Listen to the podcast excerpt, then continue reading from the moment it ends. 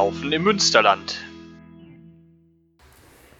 Herzlich willkommen zur 9. Ausgabe des Podcasts Laufen im Münsterland. Die zweite Ausgabe des Jahres 2019.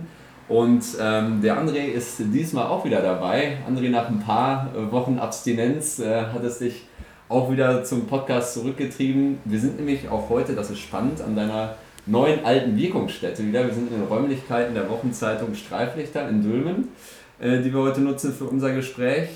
Und wir dürfen heute ganz herzlich die Kerstin Schulze-Kalthauf begrüßen. Hi Kerstin. Ja, hallo. Wir freuen uns, dass es heute mit dir geklappt hat, weil du bist wirklich eine sehr herausragende Sportlerin hier des Münsterlands. Du bist deutschlandweit eigentlich auch schon bekannt, kann man sagen. Du bist Mittelstrecklerin, bist also auf den Strecken von 800 Meter bis 5000 Meter ungefähr unterwegs. Ja, 5000 ist vielleicht nicht mal ganz Mittelstrecke, aber auf jeden Fall in diesem Bereich. Du startest für die LG Rosendahl. Dann haben wir also endlich mal einen Gesprächspartner auch aus dem ganz westlichen Münsterland. Das ist bisher ein bisschen zu kurz gekommen.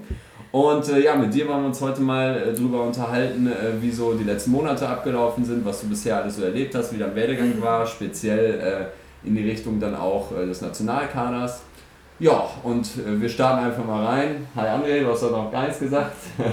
Ja, ich dachte, ich lasse dich erstmal reden. Du hast genau. Die ersten 5 Minuten sind auch schon vorbei. Ein wenig mehr Übung als ich mit dem Sprechen, aber ich bin froh, dass ich jetzt auch mal wieder vor dem Mikro sitzen darf. Ja. Kerstin, herzlich willkommen auch von mir. Ja, hi. Wir steigen einfach mal ganz locker ein. Wie läuft sportlich gerade bei dir? Ja, sportlich lief es eigentlich bei mir ganz gut. Mit den deutschen Hallenmeisterschaften in Leipzig war ich nicht ganz so zufrieden, aber jetzt stehen nächste Woche noch die deutschen Crossmeisterschaften in Ingolstadt an. Da freue ich mich sehr drauf, im Cross wieder an den Start gehen zu können. Von daher lasse ich mich einfach in dem Rennen überraschen. Ich denke mal, meine Form ist ganz gut und hoffe auf ein gutes Ergebnis. Wir haben ja gerade gesagt, du startest für deinen Heimatverein, die LG Rosendahl, also im westlichen Münsterland sozusagen. Wie bist du denn dort zum Sport gekommen? Mit wie vielen Jahren und womit hast du begonnen? Warst du schon immer Läuferin? Nee, definitiv nicht. Ich bin erst in der 5. Klasse angefangen. Also 2009 bin ich mit dem Laufen gestartet. Ich habe dann über meine beste Freundin bin ich damals an die Leichtathletik gekommen. Die hatte mich angerufen, gefragt, ob ich mal mitkommen will, dann bin ich mitgekommen. 2010 war dann mein erster Start, damals in der 4x75 Meter und 3x800 Meter Staffel. Ja, ich bin irgendwie hängen geblieben und war immer dabei. Ich habe am Anfang viele Jahre Mehrkampf gemacht, also wirklich alle Disziplinen über Wurf, Sprint, Sprung, auch das Laufen. Das war nicht unbedingt so super erfolgreich. Ich bin dann 2014 warte mal, wann ist der Roropa Abendlauf? Im Juli immer. Im Juli? Ja. Bin ich den 2013 gelaufen? Okay. Ich bin dann 2013 den Roropa Abendlauf gelaufen, bin da relativ knapp an der Norm für die westfälischen Meisterschaften vorbei. Das war natürlich auf der Straße die 1500 und von da wusste ich, okay, du kannst nächstes Jahr das packen, die 1500 Meter. Und 2014 habe ich dann die westfälische Norm geschafft und so bin ich dann beim Laufen hängen geblieben, weil... Ja, wenn man dann schon mal die Meisterschaft mitrennen darf und das war meine erste große Meisterschaft dann 2014, ja, so bin ich zum Laufen gekommen und dann hat sich das nach und nach gesteigert und mich weiterentwickelt. Mhm. Aber das hört man immer öfter, dass es wirklich so ist, wenn junge Leichtathleten anfangen, dass es dann nicht sofort irgendwie festgelegt ist, sondern dass sie ganz häufig im Mehrkampf starten und dass sich dann so über die Jahre hinweg die Stärken einfach rauskristallisieren, ne?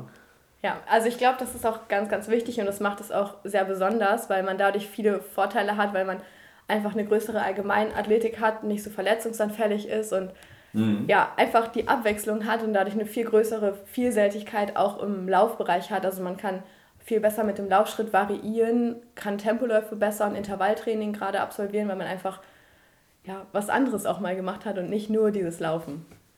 Wie hat sich denn deine Laufleistung überhaupt so entwickelt über die Jahre? Ja, das war ziemlich schnell und rasant. Also wie gesagt, 2014 dann das erste Mal bei den Westfälischen Meisterschaften. Ende des Jahres bin ich in den Münsterlandkader gekommen und stand dann 2015 das erste Mal im Trainingslager, wo dann gesagt wurde, du kannst dich für die deutschen Meisterschaften qualifizieren. Trainingslager wovon dann? Von diesem Münsterlandkader? Ja, genau. Das war, bin ich mit dem Leiter des Trainings, also mit dem Leiter des Stützpunkts, der mittlerweile auch mich trainingstechnisch betreut, Robert Welp, mit den Riesenbeckern, der fährt über Riesenbeck mit den Riesenbeckern ins Trainingslager gefahren, Genau, der hat das Ganze betreut und meinte, ja, Kerstin, Ende des Jahres stehst du bei den deutschen Jugendmeisterschaften. Ich glaube, da war ich selber von überrascht und habe nicht gedacht, dass es klappen kann. Das hat dann aber irgendwie geklappt und am Ende des Jahres stand ich dann in Jena auf der blauen Bahn über die 3000 Meter. Ende des Jahres bin ich sogar durch Zufall dann, beziehungsweise durch die Leistung und meinem ersten Westfalenmeistertitel in den Westfalenkader gekommen. Ja, da wurden dann die Ziele immer größer und ich habe dann durch eine Trainingsmaßnahme, die wurde von dem NRW-Kader über 3000 Meter Hindernis angeboten, bin ich dann auf die Hindernisschiene gekommen, weil ich wollte das unbedingt ausprobieren, bin tatsächlich 5 Wochen lang nach Kaiserau gependelt, um dort Hindernis zu trainieren, weil das hier im Umkreis nicht möglich ist, weil wir keine Wassergräben zur Verfügung haben. Ja, konnte mich dann in meinem ersten Hindernisrennen über die 2000 Meter, da war ich noch in der U20, da läuft man nur 2000 Meter, über die Hindernisse für die Deutschen qualifizieren. Ja, bin dann in Mönchengladbach als Vierte über die Ziellinie gelaufen in einem Jahr bei den deutschen Meisterschaften und am Ende des Jahres... Welche Altersklasse war das denn? Das war U20, das war erstes Jahr, da war ich 18 Jahre alt. Mhm. Ja, und konnte mich dann ganz überraschend, am Ende des Jahres kam dann der Anruf von dem Bundestrainer, ob ich nicht Interesse hätte an dem Bundeskader und ich wäre eingeladen zu einer Sichtung. Ja, ich würde mal sagen, das war so 3 Jahre, wo es erstmal steil bergauf ging und das...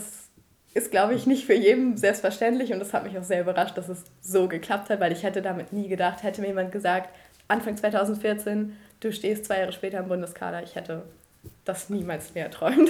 Was hatte das für Auswirkungen auf dein Training? Also auch immer bist du Teil des Bundeskaders und was passiert dann mit einem? Also wird dann aus viel Training sehr viel Training oder... Nee, da haben wir schon aufgepasst. Also dadurch, dass ich nicht so viel Lauferfahrung hatte im Vorfeld, konnte ich natürlich nicht so viel erhöhen wie die anderen. Die meisten trainieren jetzt auch noch mehr als ich, aber wir passen uns dem langsam Schritt für Schrittweise an. Gut, man bekommt ein bisschen mehr Trainingsförderung. Ich hatte die Möglichkeit, in noch mehr Trainingslager mitzufahren, was natürlich einen coolen Nebeneffekt hat. Ja. Ja, wie sieht dein Training dann jetzt aus? Wenn wir jetzt einfach mal den Bogen zum Training spannen, beim Training bleiben, wie sieht deine aktuelle normale Trainingswoche aus und wie sieht es vor einer Veranstaltung aus? Ja, also mittlerweile trainiere ich schon 8 Einheiten die Woche, also dann noch meistens an 2 Tagen die Woche doppelt und einen Tag mache ich komplett frei. Überwiegend mache ich viele Dauerläufe, also längere Strecken, also es ist eigentlich von 6 bis 20 Kilometer laufe ich da alle Strecken. Dann absolviere ich noch einmal die Woche Tempoläufe, einmal die Woche ein Sprinttraining und einmal ein längeres Tempoläufe im Gelände oder was auch ein Fahrtspiel oder ein Tempodauerlauf sein kann. Ganz klassisch sonntags natürlich der Long Run. Ja, den Rest der Woche fülle ich so mit Dauerläufen auf, mal ein bisschen schneller, mal ein bisschen langsamer, mal auch was für die Sprintschnelligkeit und auch gleichzeitig mache ich immer noch viel Athletik und Krafttraining und auch Hürdenkoordination, um eben einfach die technischen Anforderungen für das Hindernislaufen zu können und eben Verletzungen vorzubeugen. Ja, und Alternativtraining, also ich bin auch immer noch 1- bis 2-mal die Woche im Wasser oder auf dem Rad unterwegs. Mhm. Und wie sieht das gerade jetzt aus, wenn du sagst, Bundeskader, ist das noch nach wie vor aktuell? Oder? Nee, das nicht mehr. Ich bin Ende 2017 bin ich leider aus der Förderung rausgeflogen. Ich war in dem Jahr nämlich verletzt. Ich musste Anfang des Jahres, im März, hatte ich eine Stressreaktion im Fuß, da konnte ich dann 8 Wochen nicht laufen, musste viel alternativ trainieren. Gleichzeitig musste ich aber in dem Jahr schon auf die 3000 Meter Hindernis wechseln, um mich für den Bundeskader weiterhin qualifizieren zu können, weil in dem Jahr drauf musste ich auf die 3000 Meter Hindernis dieses Jahr umsteigen, oder letztes Jahr 2018. Und das hat dann nicht so geklappt. Ja, und dementsprechend, ich konnte verletzungsbedingt kein 3000 Meter Rennen machen, sondern nur die 2000 Hindernis und dann hat man leider keine Chance und somit war es das dann. Ja, und jetzt zur Zeit, dein Trainer, du hast gerade mal so exemplarisch erwähnt, was du so für Umfänge trainierst, von wie vielen Einheiten die Woche sprechen wir dann da? Wenn du das so zusammennimmst mit Alternativtraining, das hat sich so jetzt noch 7 bis 10 Mal. Ja, das sind dann im Schnitt die 8 Einheiten, also es variiert ein bisschen. Jetzt zum Beispiel nächste Woche vor den deutschen Crossmeisterschaften, jetzt tendenziell ein bisschen ruhiger sein, da werde ich 2 Tage frei haben, keinen Tag mehr doppelt trainieren und das wirklich ganz relaxed angehen. Aber in der Vorbereitung waren es auch schon mal 10 Einheiten die Woche. Also das war dann schon, um einfach die Grundlage zu legen. Aber wichtig ist, ich laufe halt nicht tendenziell mehr, sondern ich mache halt viel mehr alternativ. Also von daher, Und dieses Training das wirst du ja nicht für dich selbst steuern, ist wahrscheinlich, sondern da hast du natürlich Trainer, die dir das geben. Ist das... nach wie vor dein Heimtrainer oder jetzt auch nach Ausscheiden aus dem Bundeskader irgendwelche anderen übergeordneten Instanzen, so nenne ich es jetzt mal, die da was diktieren für die jeweiligen Vorbereitungen? Ja, also ich bin ja dann in diesen Münsterlandkader gekommen und dann seit 2017 trainiere ich auch bei einem Trainer, also bei Robert Welp, der kommt aus Riesenbeck und der schreibt mir die Trainingspläne, ich führe die dann zusammen mit Ingo aus, bin da mit Ingo auch immer noch in Kooperation, er begleitet mich ja auch zu den Wettkämpfen hin, das Krafttraining absolviere ich weiterhin in Rosendahl, von daher ist es so eine Mischung aus beiden. Robert hat halt mehr Lauferfahrung, er ist selber auch Marathon gelaufen. Und ja, hat halt da von der lauftechnischen Seite nochmal einen anderen Blickwinkel drauf. Deswegen ist es ganz gut und ja, die Kombination läuft ganz gut. Ich würde das ganz gerne noch kurz ein bisschen geografisch einordnen. Wo wohnst du jetzt aktuell gerade? Ich bin aktuell in Münster, genau, okay. Und pendel dann gegebenenfalls nach Rosendahl zurück. Aber vorwiegend trainiere ich in Münster, da sind auch die Trainingsmöglichkeiten mit der Leichtathletikhalle gerade jetzt im Winter ein bisschen besser als mit der LG Brillux oder bei Preußen oder wo machst du das dann? Oder für dich ganz alleine dann? Unterschiedlich. Also wir sind eine kleine Trainingsgruppe bei Robert, wir schließen uns dann kurz und trainieren dann zusammen. Oder ich schließe mich der LG Brillux Münster an. Das, je nachdem. Preußen gibt es ja nicht mehr seit diesem Jahr. Ah, das ist ja, okay. Nee. Ja, und du hast jetzt gerade, glaube ich, schon mal kurz erwähnt, dass es dieses Laufteam Deutschland gibt. Da wird mich oder uns natürlich ganz deutlich interessieren, was ist das überhaupt? Also wir haben es vorher, glaube ich, noch nie gehört. Wer wird da Bestandteil des Teams? Was hat dieses Team zum Ziel? Ja, das Laufteam Deutschland ist eine Förderung von Athleten für Athleten. Es geht eben darum, dass ehemalige oder jetzt auch noch aktive Profisportler, zum Beispiel sind unsere Mentoren Anna und Lisa Hahner, die den Olympischen Marathon gelaufen sind, Anja Scherl, Thomas Dold, der ist bekannter Rückwärtsläufer und hält Weltrekorde da drin und auch Treppenläufer. Und ja, es geht darum, und der Austausch der Athleten untereinander. Also wir sind wirklich 12 Athleten aus, ich glaube, 10 Städten und wir laufen von 800 Meter bis Marathon, alles. Also an sich sind wir sehr unterschiedlich, aber wir versuchen uns durch dem Team einfach auszutauschen und eben verschiedene Aspekte des Trainings näher zu beleuchten. Also es geht nicht darum, wie werden wir laufen schneller, sondern wie werden wir schneller, wie können wir uns verbessern mit allen Dingen um das Laufen drumherum. Also wir machen viel Athletik, wir hatten eine Laufstilanalyse, sondern wir haben uns viel mit Alternativtraining auseinandergesetzt, ein Interviewcoaching gehabt, ein Mentaltraining, also alles Sachen, die eben Faktoren zusätzlich zum Laufen sind, die nicht das Laufen direkt sind, aber dazu beitragen, damit wir eben schneller werden. Und dieser Austausch ist halt das Besondere. Also im Bundeskader geht es mehr um das Laufen und in diesem Laufteam Deutschland geht es eher um die Aspekte drumherum und wir können da mitbestimmen. Also wenn wir sagen, wir möchten nochmal was zu dem Thema machen, dann machen wir das und wir Athleten untereinander sind auch in einem viel größeren Austausch. Wir haben zum Beispiel jetzt auch die Instagram-Seite Laufteam Deutschland gegründet, wo wir zum Beispiel verschiedene Athletikübungen und Koordinationssachen und einfach die Trainingselemente, die wir nebenbei, neben dem Laufen noch machen, nach und nach vorstellen werden und auch schon einige vorgestellt haben. Ja, das klingt auf jeden Fall sehr spannend. Kannst du vielleicht mal ein Beispiel geben, was man also machen kann, so als, sagen wir mal, Autonormalläufer, der seine Leistung ein bisschen verbessern möchte? Ja, da wäre so der erste Tipp, Laufkoordination und die Laufschule ganz klassisch. Also, dass man versucht, einfach mal einen Knebelauf zu machen, anfersen, die Beine gestreckt nach vorne hochzuschlagen, also verschiedene Laufschritte zu laufen, um eben nicht einfach in einem normalen Lauftrott zu bleiben, sondern neue Aspekte reinzubringen. Dadurch verbessert sich die Laufökonomie, dadurch wird man automatisch schneller, ohne vielleicht jetzt jeden Tag 2 Kilometer mehr zu laufen. Ja, und ansonsten geht es auch viel um Trainingsreize, zum Beispiel dann auch Berganläufe, Motorikläufe, Sprints, Intervallläufe, was es da für verschiedene Möglichkeiten gibt. Es gibt ja auch immer andere Trainingsansätze, von daher ist das echt ganz interessant.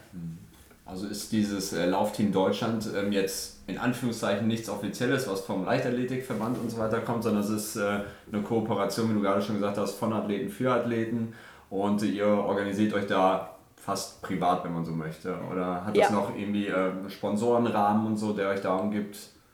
Ja genau, also es ist nicht vom Verband, es ist frei von den Athleten eben gegründet. Wir haben ein paar Unterstützer, also zum Beispiel die Laufszene Dresden unterstützt uns, dann Adidas und Bauernfeind supporten uns und eben die Athleten, also die ehemaligen oder Profiathleten. Wir sind auch immer noch auf der Suche, also man kann uns immer noch unterstützen, einfach über die Homepage Laufteam Deutschland kann man noch eine Anfrage stellen. Wir freuen uns natürlich sehr über Unterstützung. Okay. Wir hatten jetzt gerade schon mal kurz erwähnt, du warst jetzt auch bei den Hallendeutschen Meisterschaften und so in Leipzig. Das werden einige auch mitbekommen haben, haben sie vielleicht am Fernsehen mal gesehen oder vielleicht waren sie sogar selber da. Jetzt ist es ja immer ganz spannend, du bist selber, korrigiere mich, ich glaube unter den Top 20 mindestens in Deutschland, was so die Zeiten auch anbelangt auf den unterschiedlichen Distanzen bei den Frauen logischerweise. Ja. Da gibt es ja natürlich immer noch diese großen Namen, die jeder kennt, Konstanze Kloseifen, die Gesa Krause und so weiter. Wie fühlt sich das eigentlich an, wenn man mit denen so zusammen in einem Rennen ist? Ist es dann alles sehr nahbar? Kennt man sich? Wie stellt man sich das vor? Also ich finde es ziemlich cool, mit denen an der Startlinie zu stehen und ich freue mich da jedes Mal drauf, weil das ist, ja, so ein Stück weit sieht man, wie weit man es schon nach oben geschafft hat, um sich auch wirklich gegen die Besten der Besten rennen zu dürfen. Und das ist nicht selbstverständlich. Gerade zum Beispiel auch bei den deutschen Meisterschaften erstmal die Qualifikation zu packen. Ich hatte das Glück, dass ich noch beim Indoor-Meeting vorher laufen konnte, wo ich auch gegen die an einem Start stand. Mittlerweile kennen wir uns, dadurch, dass ich im Bundeskader war, kennt man den einen oder anderen Athleten, tauscht sich auch dann aus. Deswegen ist es eigentlich ziemlich cool und ich freue mich immer, wenn ich wirklich gegen die Besten der Besten laufen kann und ja. Umso besser, wenn man dann schneller läuft als sie, ne? Also ja, das aber ich glaube, das finde ich ist auch gerade interessant, sich da mit dem Besten zu messen, weil oftmals denkt man so, die sind unschlagbar, aber das sind die meistens nicht. Also beim Indoor-Meeting habe ich zum Beispiel gemerkt, ich bin das sehr passiv angegangen, beim Indoor-Meeting in Dortmund, bin hinterhergelaufen und bin dann die zweite Streckenhälfte deutlich schneller gelaufen und bin zum Beispiel an der Französin, die stand auf einmal vor mir und ich bin an dieser Französin vorbeigegangen, wo ich im Nachhinein gedacht hätte, hätte mir jemand vorher gesagt, ich schlage sie, hätte ich das niemals gedacht, weil die stand in Berlin bei den Europameisterschaften über die 3000 Hindernis, war die am Start. Und das sind so Sachen, die hat eine Bestzeit, die deutlich besser ist, aber man darf sich noch einfach nicht einschüchtern lassen, muss einfach laufen und es ist halt cool, dann auch mal jemand so Großes geschlagen zu haben und weiß, okay, man kommt immer näher ein Stück an die komplette Spitze ran. Und Die Motivation muss auch riesig sein. Ich kann mir vorstellen, also wenn ich nur den Hauch einer Chance hätte, da mitzulaufen, dann würde ich mir vornehmen, irgendwann bin ich da, ziehe ich an den allen vorbei. Aber. Wobei, genau, das ist ja auch wirklich spannend, wenn man das so beobachtet. Gesa Krause, Konstanze Kloseifen, die haben natürlich wirklich so ein Jet-Set-Leben irgendwie. Also die setzen ja auch alles daran, dass sie davon natürlich leben können und so. Sind da natürlich auch noch, klar, ist auch kein Geheimnis, deutlich vor dir logischerweise. Ja, aber das ist ja schon echt spannend, dass so beim DLV offensichtlich so auch die Ersten, die haben dann teilweise auch private Sponsoren, die Konstanze ist jetzt irgendwo in den USA, die Hahner Twins haben auch mit dem DLV gar nichts zu tun. So diese Nachwuchsförderung und dieses Thema davon leben zu können, ist in Deutschland echt nicht so unheimlich gut bestückt, oder? Also es liegt daran, der DLV hat Kaderplätze abgebaut und dadurch ist die Förderung geringer geworden. Es gibt aber sehr viele Top-Athleten und natürlich werden dann nur noch die Besten der Guten gefördert. Und ja, dadurch fallen halt so die zweite Klasse Athleten, alles was so in der DM Top 4 ist, fällt halt dann mal schnell hinten rüber. Und das Ziel ist ganz klar des DLV, man muss in Europa unter den Top 8 oder Top 3 sein und ja. Das ist halt eine Herausforderung, die schafft man nicht mal eben so und da muss man lange für arbeiten, bis man das erreicht hat, um dann auch wieder von dem Kader gefördert zu werden. Umso schöner, wenn man trotzdem ohne diese Unterstützung immer weiter vorankommt. Ja, das auf jeden Fall und deswegen bin ich zum Beispiel auch mit dem Laufteam Deutschland sehr dankbar, dass wir da eine Unterstützung haben und uns auch Sachen einfach erklärt werden, wie was abläuft, weil wo hat man dann sonst zum Beispiel nochmal oder wo bekommt man sonst Vorträge zum Thema Osteopathie, Mentaltraining, das sind Sachen, mit denen ich mich vorher nie beschäftigt habe, wo man als Athlet auch wahrscheinlich die Möglichkeit nicht hat und durch solche Sachen wird einem das ermöglicht und das bringt einen deutlich voran, also ja. Ja, sehr cool, dass das überhaupt so ermöglicht wird, also finde ich schon wichtig auch. Und ich gehe davon aus, wenn du die Chance hast, dann wirst du auch jungen Athleten die Chance geben, von deinen Erfahrungen zu profitieren, hier gerade im Heimatverein. Auf jeden Fall, also aktuell bin ich nicht mehr so häufig da, weil ich ja in Münster studiere und das ja mit dem Studium schwierig ist, das Training zu vereinbaren und wenn ich dann auch noch ein Training leiten würde, aber auf Dauer finde ich es auf jeden Fall wichtig und würde das auch weiterhin angehen. Ich meine, die Laufteam Deutschland Instagram-Seite ist so die erste Plattform, wo wir versuchen, das weiterzugeben und mal schauen, wie weit das noch geht. Ja, sehr cool. Wo du es gerade ansprichst mit dem Studium, wie kriegt man überhaupt alles unter einen Hut? Also so auch die Stichworte Alternativtraining, Krafttraining, Ernährung, Also wie viel macht denn überhaupt das Studium in deiner Woche aus? Schon viel. Also ich glaube, Eltern sollten jetzt mal wieder weghören. Nein, ich glaube schon, dass ich die meiste Zeit wirklich mit dem Studium beschäftigt bin. Was studierst du, wenn wir das einfach mal einwerfen? Ich studiere Jura in Münster an der WWU. Auch noch was Trockenes. Ich finde, so trocken ist es gar nicht. Also mir gefällt es ganz gut. Wir haben an der WWU ein Programm, das nennt sich also die WWU ist Partnerin des Spitzensportes und dadurch haben wir als Sportler die Möglichkeit, auch so ein bisschen die Kurse zu tauschen, wenn die Professoren mitspielen, die Klausuren zu verlegen, dass das so ein bisschen besser passt. Ich hatte das im ersten Semester, wenn die deutschen Meisterschaften mit einer Klausur kollidieren, dann kann das mal sein, dass wir die Klausur verschieben können, wir dann trotzdem an den Meisterschaften teilnehmen können. Ja, ansonsten Zeitmanagement ist, glaube ich, das A und O. Ich habe auch keine Anwesenheitspflicht in den Vorlesungen, das macht es mir natürlich noch ein bisschen einfacher. Aber das Training gestalte ich um den Semesterwochenstundenplan. Ich gucke mir den Stundenplan an und plane dann, wann ich wo trainieren kann. Und deswegen variiert das auch mit dem Training dann immer ein bisschen, aber eigentlich klappt das. Und zur Not sitzt man um 7 Uhr morgens auf dem Fahrrad. Ich würde gerade fragen, 5 Uhr aufstehen, eine Runde laufen und dann ab zur Uni. Nee, das nicht, aber also nicht um 5, aber ja, um 6:30 oder so aufs Fahrrad. Das kommt halt schon mal vor, aber es ist auch gar nicht so schlimm. Dann startet man auch mal ganz gut in den Tag, danach zur Uni. Von daher, ja. Und ernährungsmäßig, wenn wir das so aufgreifen, achtest du da sehr drauf, was du so gerade vor einer Laufveranstaltung oder sowas zu dir nimmst? Oder? Ja, also vor der Veranstaltung ist jeder Läufer, glaube ich, ein bisschen speziell. Da versuche ich schon einfache Sachen zu essen und jetzt nichts irgendwie den Burger zu essen oder so, sondern irgendwie bei Brötchen und ein bisschen Müsli zu bleiben oder so. Ansonsten, ja, also ernähre ich mich eigentlich ganz normal, würde ich jetzt behaupten. Ja. Also ein Döner muss schon mal drin sein. Ja, ab und zu, also jetzt auch nicht zu häufig. Ich bin jetzt nicht die, die jede Woche in der Dönerbude steht. Ich koche halt sehr gerne. Ich bin halt eher die so spätestens alle 2 Tage ein Stück Kuchen auf dem Teller hat. Das muss ich gestehen. Ich bin ein kleiner Kuchen-Junkie. Wahrscheinlich auch eher ein größerer, aber das ist damit vereinbar. Und ich glaube, ja, Ernährung ist nicht alles. Man muss halt schon darauf achten, dass es in gewisser Weise passt und... Von daher. Ja, solange es ausgewogen ist, muss man sich auch gut fühlen. Ja, definitiv. Genau. Also ausgewogen ist es. Und, ja. Das mit dem Kuchen lernt man dann von den Hahner-Twins wahrscheinlich. Ja, also es ist auf jeden Fall mal lecker. Ja, sehr stark. Wir haben ja jetzt auch schon gehört, du hast ein Riesenspektrum, du hast gerade mal gesagt, von 800 bis 5000 Meter eigentlich. Also 800 und 5000 machst du, also weder das ganz Kleine noch das etwas Größere machst du eher selten. Aber dazwischen 1,5, 3, 3000 Hindernisse auch mal. Gibt es da von dir einen speziellen Favoriten, was du am liebsten läufst und vor allen Dingen auch vielleicht auf welchem Untergrund? Wir haben jetzt viel von Tatermann gehört, aber es gibt ja auch die Crossrennen. Was ist dir da so am liebsten? Am liebsten sind mir die 3000 Meter Hindernis, definitiv. Dafür brenne ich, das ist meine Disziplin. Da freue ich mich jetzt auch schon im Sommer wieder richtig drauf. Was macht das aus? Ja, das ist einfach diese Komponente aus Kraft und Ausdauer. Also es sind ja dann noch 7 Wassergräben und 28 Hindernisse, die auf der 3000-Meter-Strecke dazukommen. Dadurch ist es nicht so, ich muss möglichst schnell laufen, sondern ich muss es auch noch schaffen, das letzte Hindernis ohne Sturz zu überwinden, was natürlich einen viel höheren Kraft- und ausdauertechnischen Aspekt nochmal hat. Und die Rennen sind dadurch viel offener. Also man denkt auch ganz anders. Also wenn ich in einem 3000-Meter-Hindernisrennen, wenn ich da reingehe, dann denke ich mir, okay, erstes Hindernis geschafft, zweites Hindernis, Wassergraben, nächstes Hindernis. Und man fokussiert sich viel mehr auf so kleine Teilabschnitte. Ja, das ist halt einfach was ganz anderes und es macht viel mehr Spaß. Natürlich, ich liebe auch Crosslauf, deswegen nächste Woche, das wird auch, da freue ich mich drauf, einfach durchs Gelände zu rennen. Und ja, durch die Unebenheiten, gut, da sind auch ein paar Hindernisse drin, wahrscheinlich liegt es auch daran.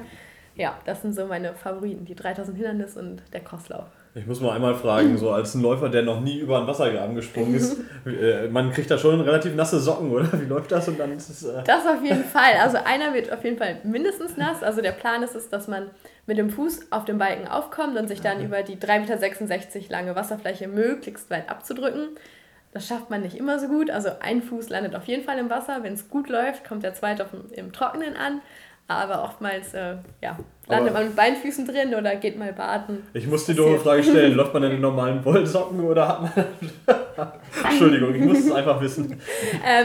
Ich bevorzuge wirklich keine Socken, ich finde es echt eklig. Also einfach nur Spikes und dann mit den Nägeln drunter, das ist wichtig. Das reicht. Das kann ich mir vorstellen.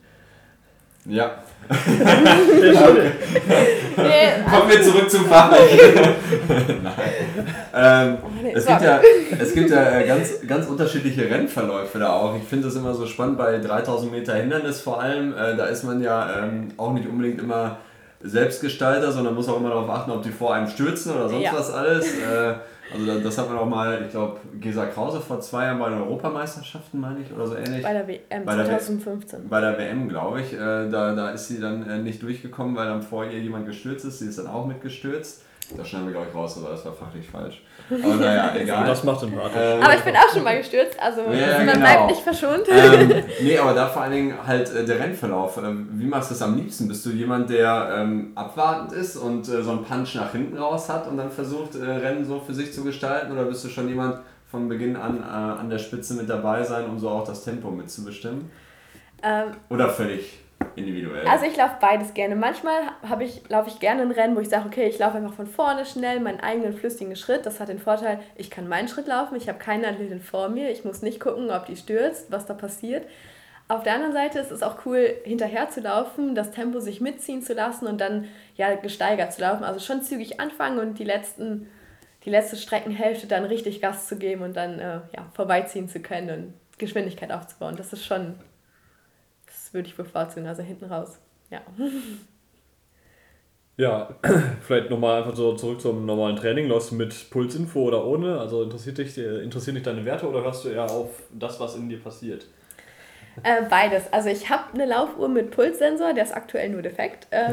Also wenn er denn funktionieren würde, laufe ich auf jeden Fall mit. Ich finde, es ist nice to have, einfach nochmal drauf zu gucken, um eben auch zum Beispiel, man sieht gut, ob man jetzt krank war oder wie gut man in der Form ist, ob die Belastung vom Vortag, ob man die noch merkt, dann ist der Puls automatisch ein bisschen höher. Das ist noch so ein, das kann man gut nebenbei sehen.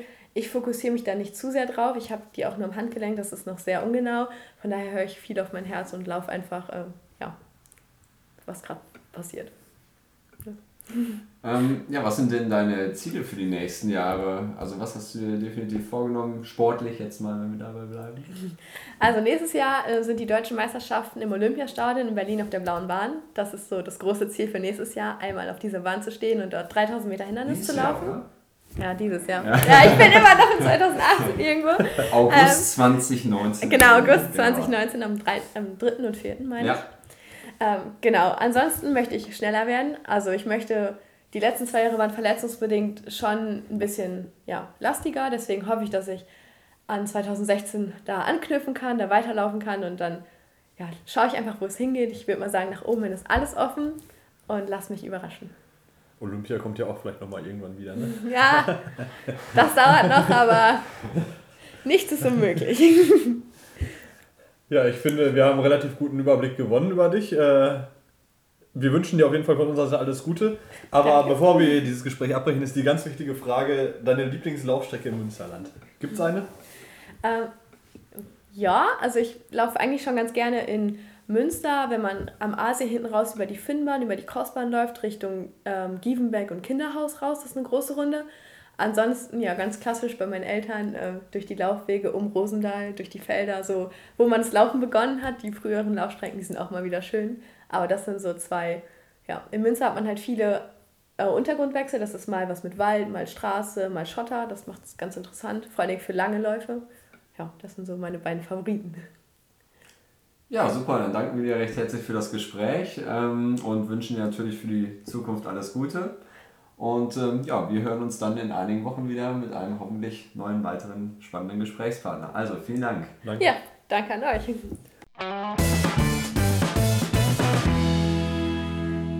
Laufen im Münsterland.